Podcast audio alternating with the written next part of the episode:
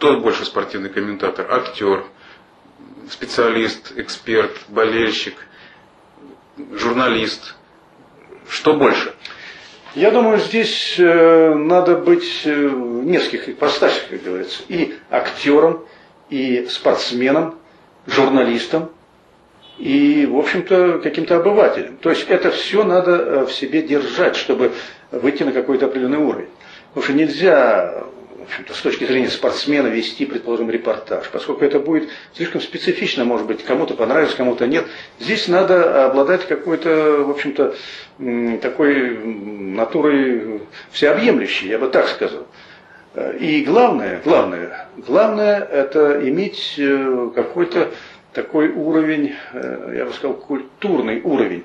То есть побольше читать, чтобы говорить грамотно, образно, потому что многие ситуации, которые возникают э, на поле, там, во время игры, они, в общем-то, требуют какого-то такого образного мышления и не просто конкретного какого-то случая, вот, э, который происходит, а как-то это образно обобщить и вот подать так, чтобы это было доходчиво, и это было бы даже, может быть, забавно, интересно в какой-то степени различного разного рода аудитории, поскольку слушают и любители спорта, которые разбираются в тонкостях игры и специфике, слушают и просто обыватели, для которых это какое-то такое, знаете, развлечение.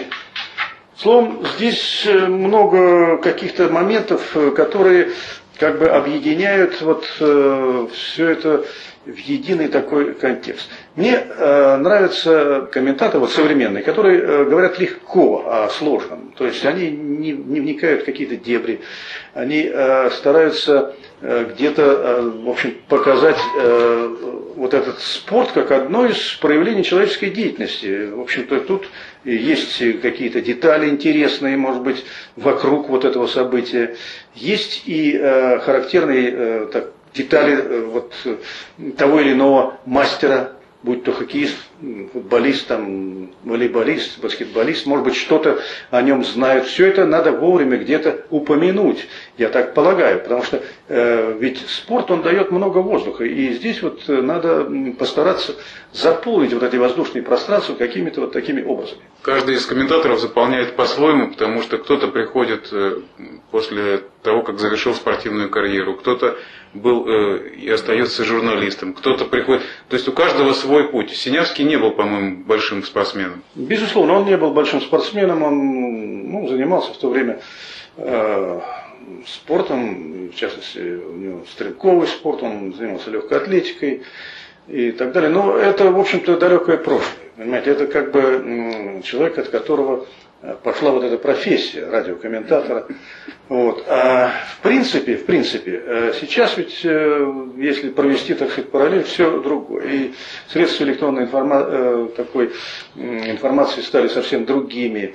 Телевизионная, в общем-то, вот, линия, она дает возможности огромные для того, чтобы окунуться вот в этот мир спорта, увидеть своими глазами. И задача комментаторов просто дополнить то, что э, по существу э, человек видит сам порассуждать как-то, поспорить, может быть, э, с тем же комментатором. Для этого нужен воздух, естественно, не тараторить там э, все время э, скоростной такой эмоциональный репортаж, он должен быть тоже в пропорции. Ну, что... кстати, кстати, раньше это брали в основном профессию тех людей, которые были связаны с большим спортом. Вы тоже играли в команде мастеров.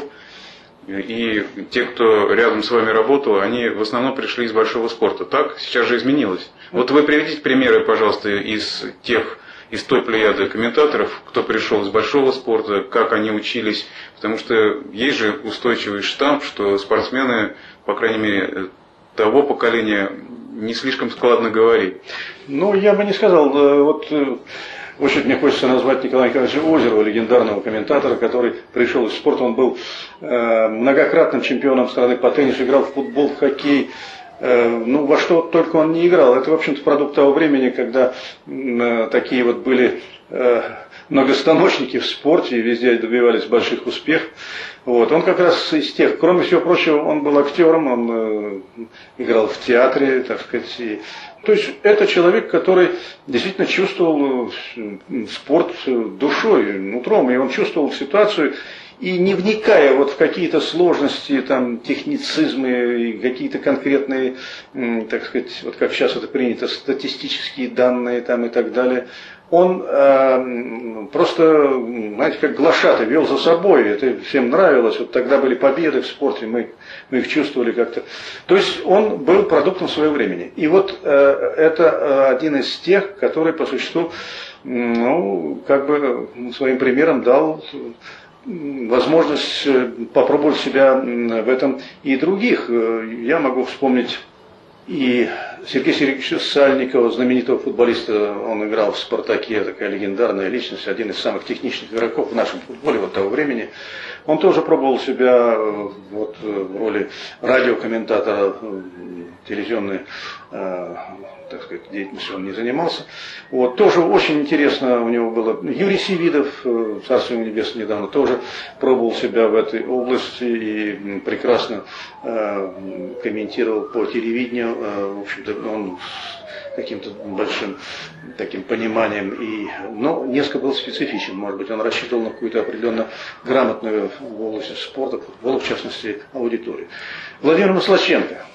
Вот, э, вы знаете, это знаменитый вратарь, как известно, он э, был э, дублером Льва Яшина и, в общем, спорил с ним за лидерство в свое время.